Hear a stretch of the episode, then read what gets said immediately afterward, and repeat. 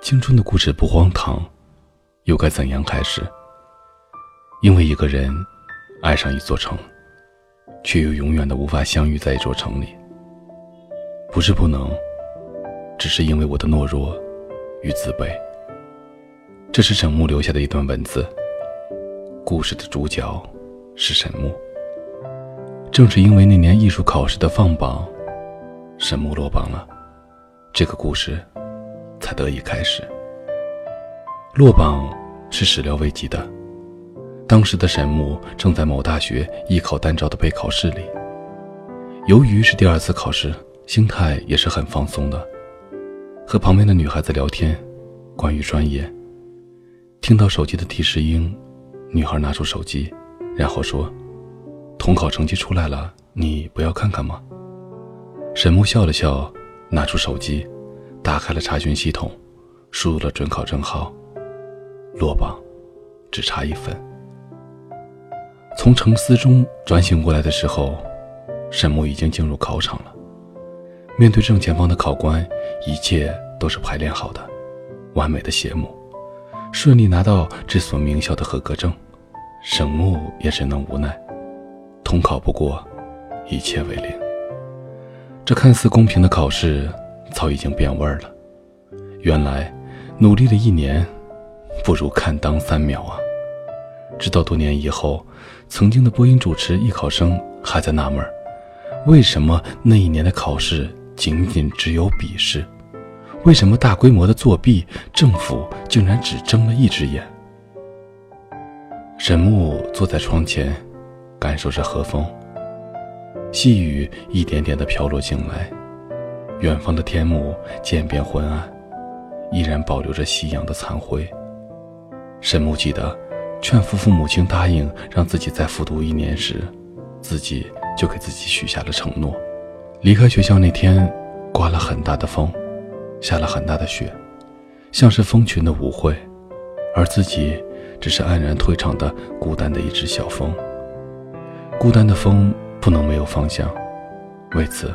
沈木特意去买了本地图册，一个城市，一个城市的寻找，一种感觉，隐藏的呼唤，总有一个城市在呼唤自己。沈木最终选择了上海，因为他曾经在这个城市停留过。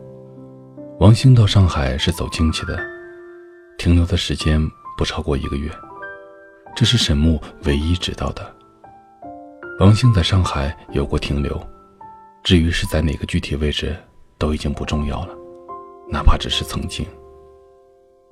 通往上海的列车整整走了二十四个小时，抵达上海站已经是凌晨两点了。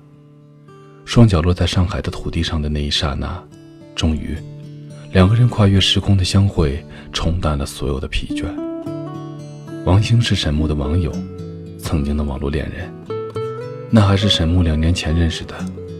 说认识，可能有些牵强，毕竟那时候网络太过于虚拟，还没有实名这么一说。王兴是学美术的，时常会将自己得意的作品发给沈木看，一来二去，两人也就相熟了。青春期的少年，虚拟的网络，这样的土壤孕育着爱情的种子。星儿，沈木这样叫他，木头。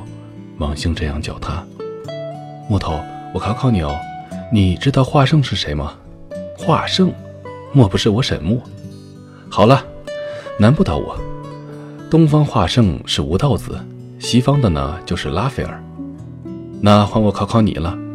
古诗词，我说上句，你接下句。我看青山多妩媚，青山看我亦如此。如同按下快门。”聊天屏幕定格在这一刻，对方一直处在正在输入中的状态。沈木的心中像是跳进了一只兔子。相看两不厌，唯有敬亭山。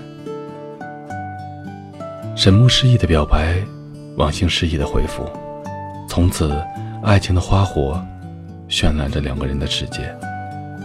无疑，这份诗意的爱情对两个年轻的少女来说。是梦幻欢愉的。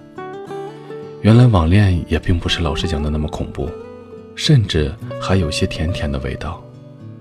思念像是爬山虎，在两人牵手的那天种在了心里，萌芽，最后思念爬满了整颗少年的心，思念越发的男人了。沈木开始把手机带进课堂，可以随时的倾诉相思，每天必须的早晚安以及所有的事情，都是可以分享的。比如沈木家的狗因为咬过沈木的袜子而昏睡了一天，比如王晶的弟弟找到了小女朋友。沈木涌动的心，通晚自习的沉默显得格格不入。王晶已经一个下午没有给沈木发信息了。沈木焦躁地翻看着手机。期盼着下一秒就能收到一颗定心丸。手机响的时候，沈木正在焦躁地翻着课本，整间教室回响的都是翻阅书本或者笔头划过纸张的声音。突然响起的电子铃声着实吓人。作为当事人，沈木望着讲台上的老师发怵，时间是极慢的。沈木清晰的感觉自己的动作都受到了限制。沈木，你的手机响了。老师眼睛后的眼睛在发着光，沈木这才掏出手机。本来是想着要关机的，当看到来电显示是王兴的时候，一颗心又变得喜悦了起来。不好意思，老师，我接个电话。沈木一边说着，一边向门外走去。